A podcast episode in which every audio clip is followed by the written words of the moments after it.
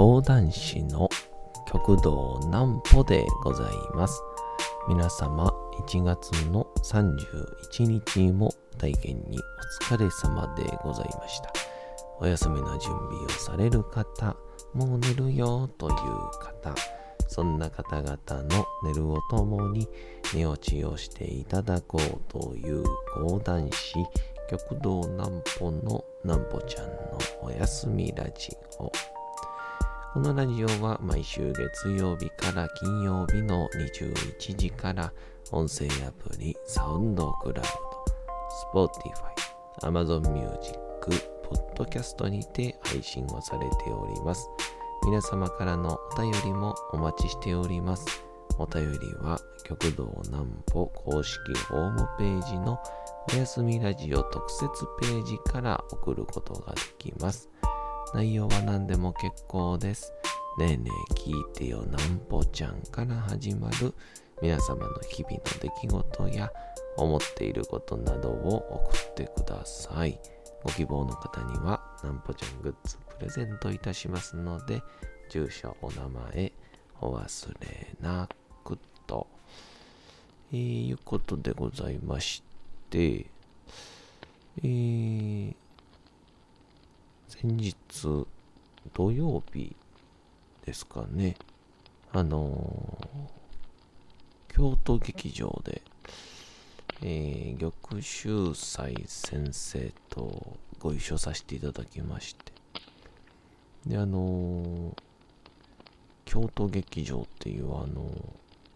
もう京都駅と同じ建物にある、えー場所なんですけど、劇場なんですけ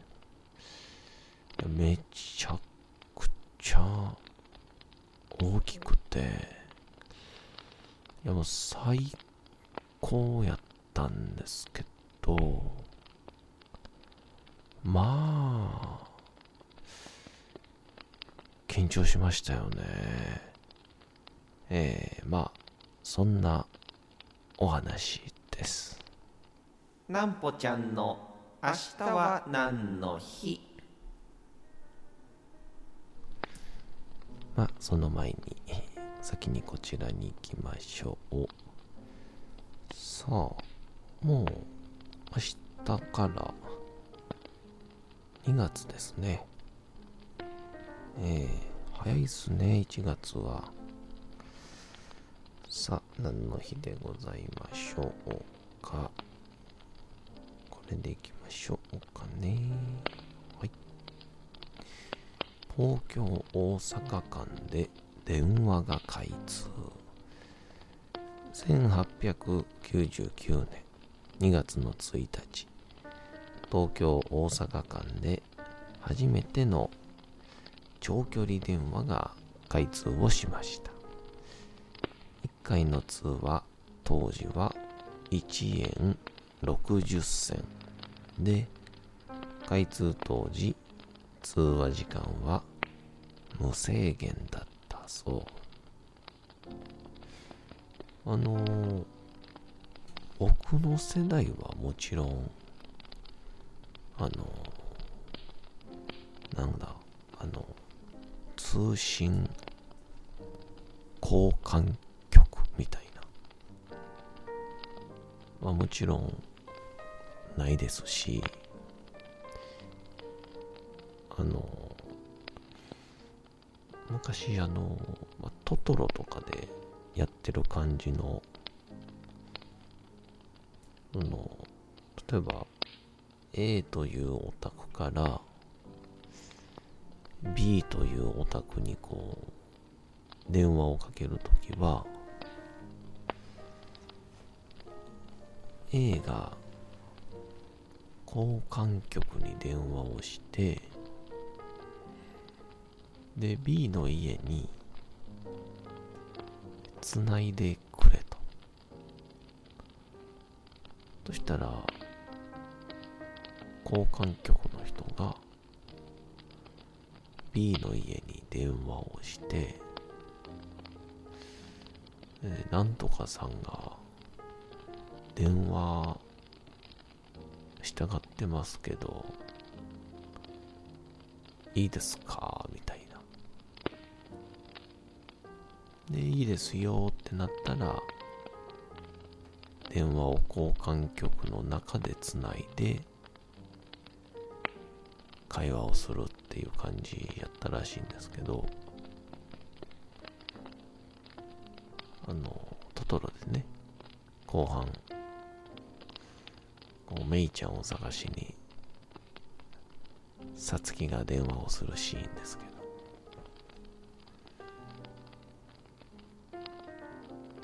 いや、だから本当、ここ最近、あの、この前あの、ちょっと友人とデパートで待ち合わせて、な、先に見とくわ、とか言うて、ブラブラしとくわ、って。やっぱ、デパートって広いですから、もう、着いたよって LINE 送っても、あんま携帯見ないタイプの人やっ気づかないんですよね。なんで、どこやどこやってなって、ただひたすらに、えーそいつが行きそうな場所を予想して探すみたいな。で、まあ、途中で、あ、ごめんごめん、どこどこおるわ、で LINE が来たんで、あよかったよかったって、たどり着いたんですけど、いや、これほんと昔、LINE やら、なんやら、ない時代って、どうしてたんでしょうね。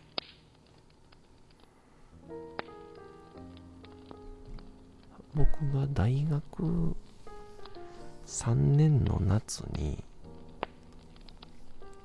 こう一気にスマホが流行というか広がったので社会人でのスマホがない。がないし携帯がないっていう経験がないのでわかんないんですよねそこが。うん。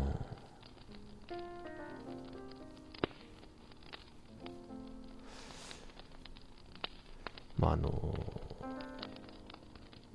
芸人を辞めることなんてあればまたこの業界から離れることあれば一旦スマホを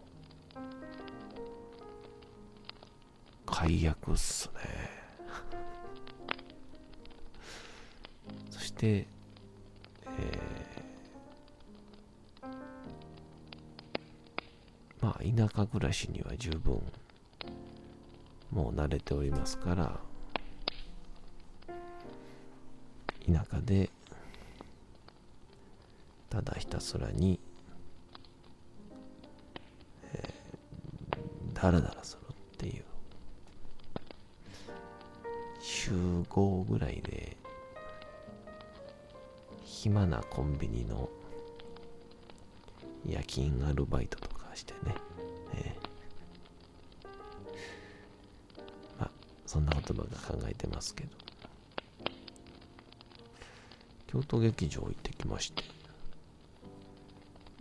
玉秀斎先生と、うん、が京都劇場の方々とこの京都講談の活というか、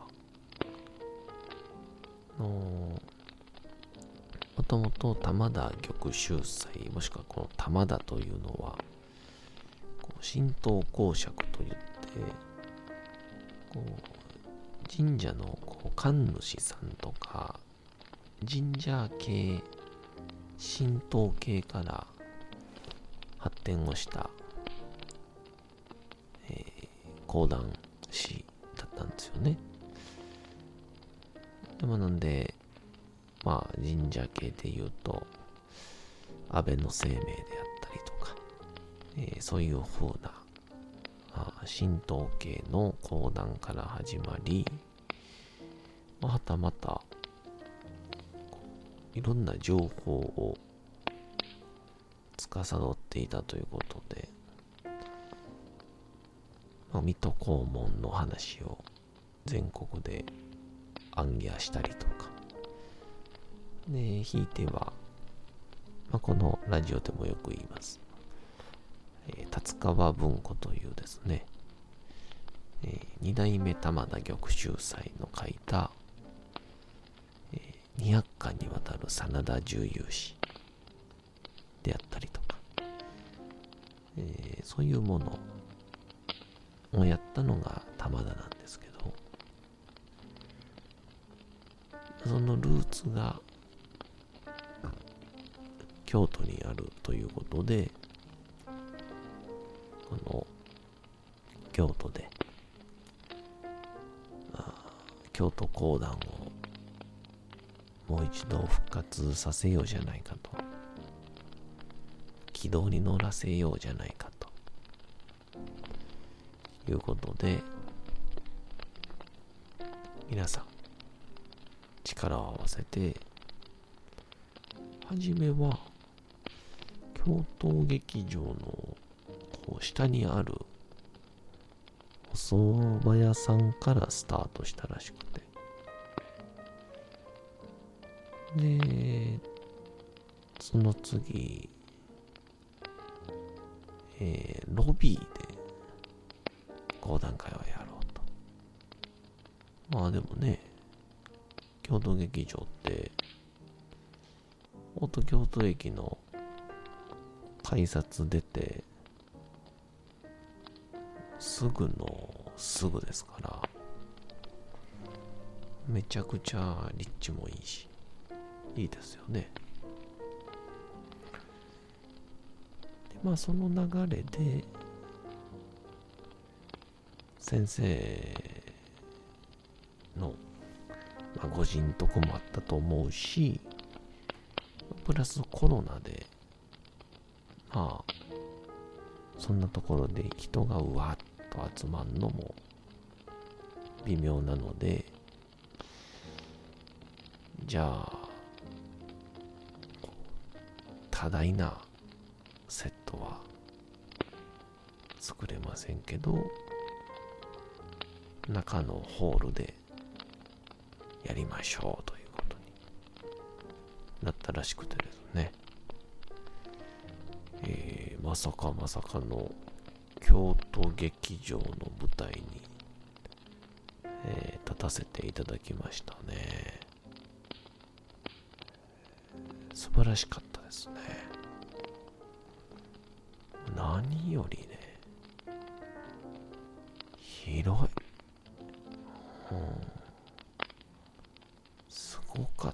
ですね。で、マイクの音量とかも、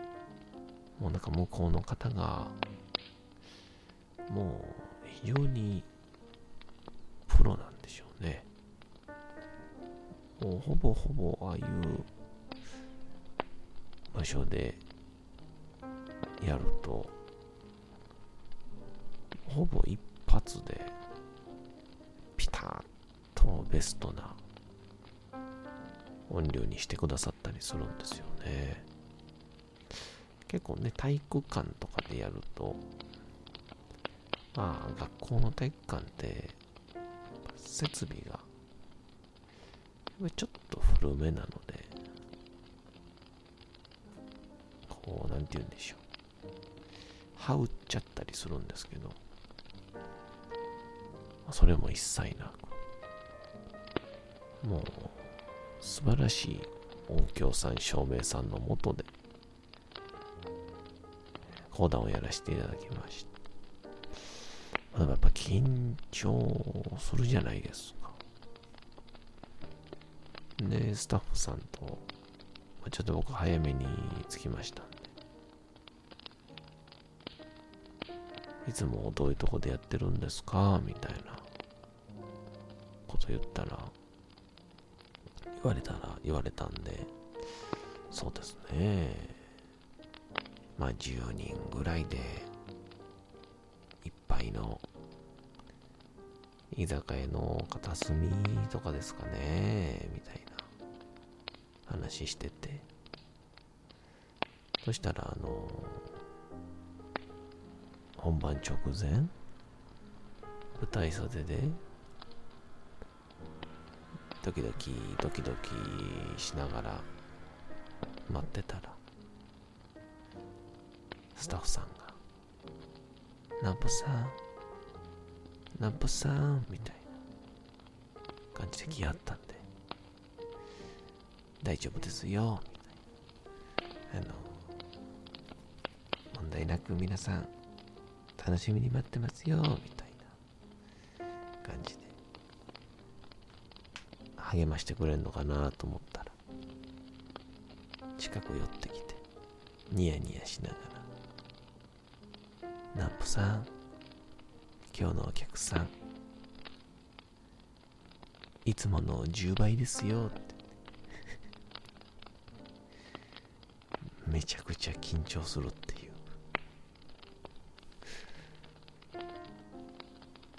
でもあの頑張らなあかんなと。京都劇場のスタッフさんがですね、めちゃくちゃ可愛かったんですよ。なんかおじさんみたいなこと言ってますけど、おじさんなんですけど、めちゃくちゃ可愛くて。なんで、これはいいとこ見せないなと。もういいとこ見せて、可愛い子に褒められたいなと思っていたところやっぱり人間っていいとこ見せようとかもうそんなん思った瞬間ですね。ええ紙に噛み倒すっていうですね。ま あ講談の本編は噛まなかったんですけど、えー、枕を紙に噛みまくるという。まあ本当にもっともっと精進というかね。落ち着いていかないといけないなと。浮き足立ってる暇はないぞと。いう感じで、えー、非常に経験の豊かな、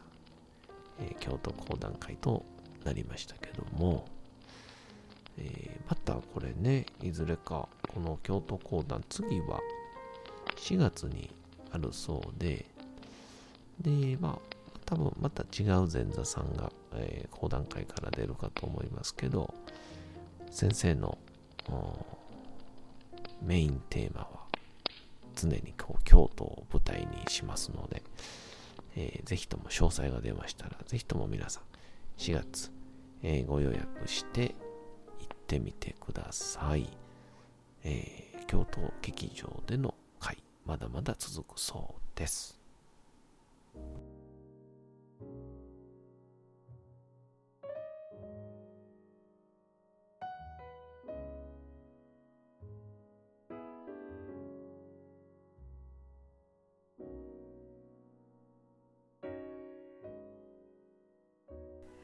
さて、時刻はうとうと朗読会の時間となりました。皆様、小さい頃眠れなかった時に、お父さん、お母さん、おじいちゃん、おばあちゃん、お世話になっている方に本を読んでもらった思いではないでしょうか。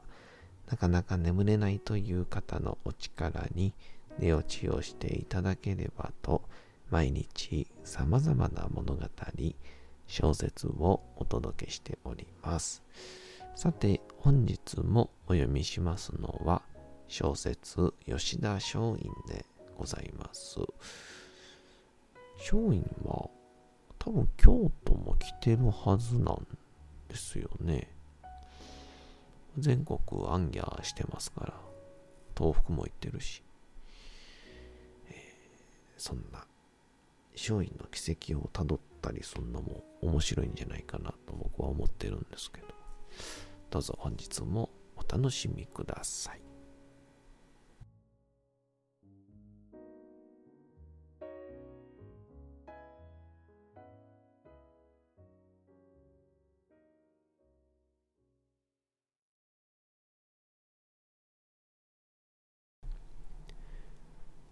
小説小説吉田松陰道門冬治そして振り返ってみると、すでに3回、盲の行為を行った。一つは、藩の通行証を得ないで、脱藩同様に東北を歩き回ったことであり、二回目は、藩長に相当思い切った意見書を出したことであり、三回目が、今度の下田号に出かけて行ってアメリカの海将ペリーに自分をアメリカに密航させてくれと頼んだことだと考えた。3回とも成功したとは言えない。しかし松陰はひるまない。まだ18回残っている。と逆に前向きの姿勢を生むのである。それが、獄中で志を蓄えるということだ。しかしそうなると、一体この老釈迦がいつ出られるのだろうか、ということが頭に浮かぶ。いても立ってもいられなくなる。この衝動の積み重ねが、松陰を常に生き急がせる。吉田松陰の生涯は、まさに生き急いだ一生だと言っていい。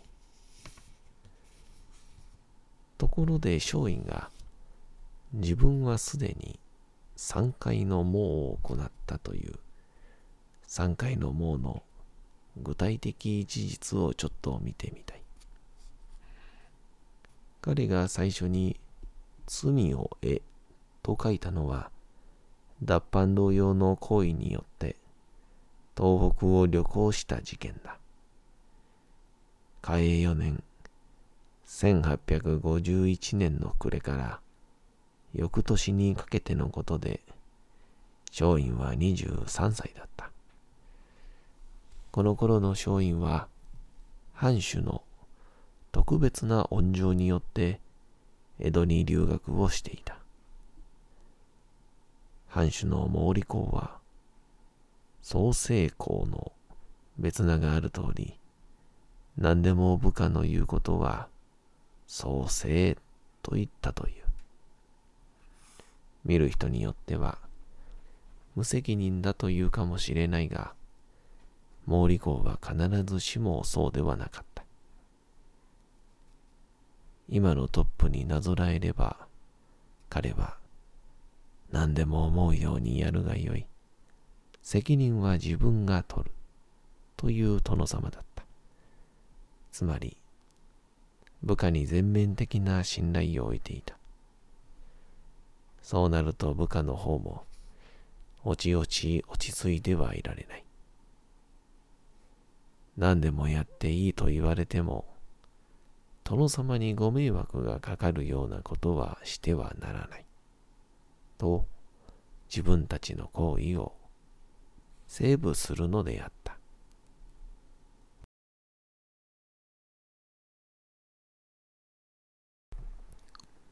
さて、本日もお送りしてきました、なんぽちゃんのおやすみラジオ。というわけでございまして、1月の31日も大変にお疲れ様でございました。明日も皆さん、街のどこかでともどもに頑張って、夜にまたお会いをいたしましょう。なんぽちゃんのおやすみラジオでございました。それでは皆さん、おやすみなさい。すやすやすやーん。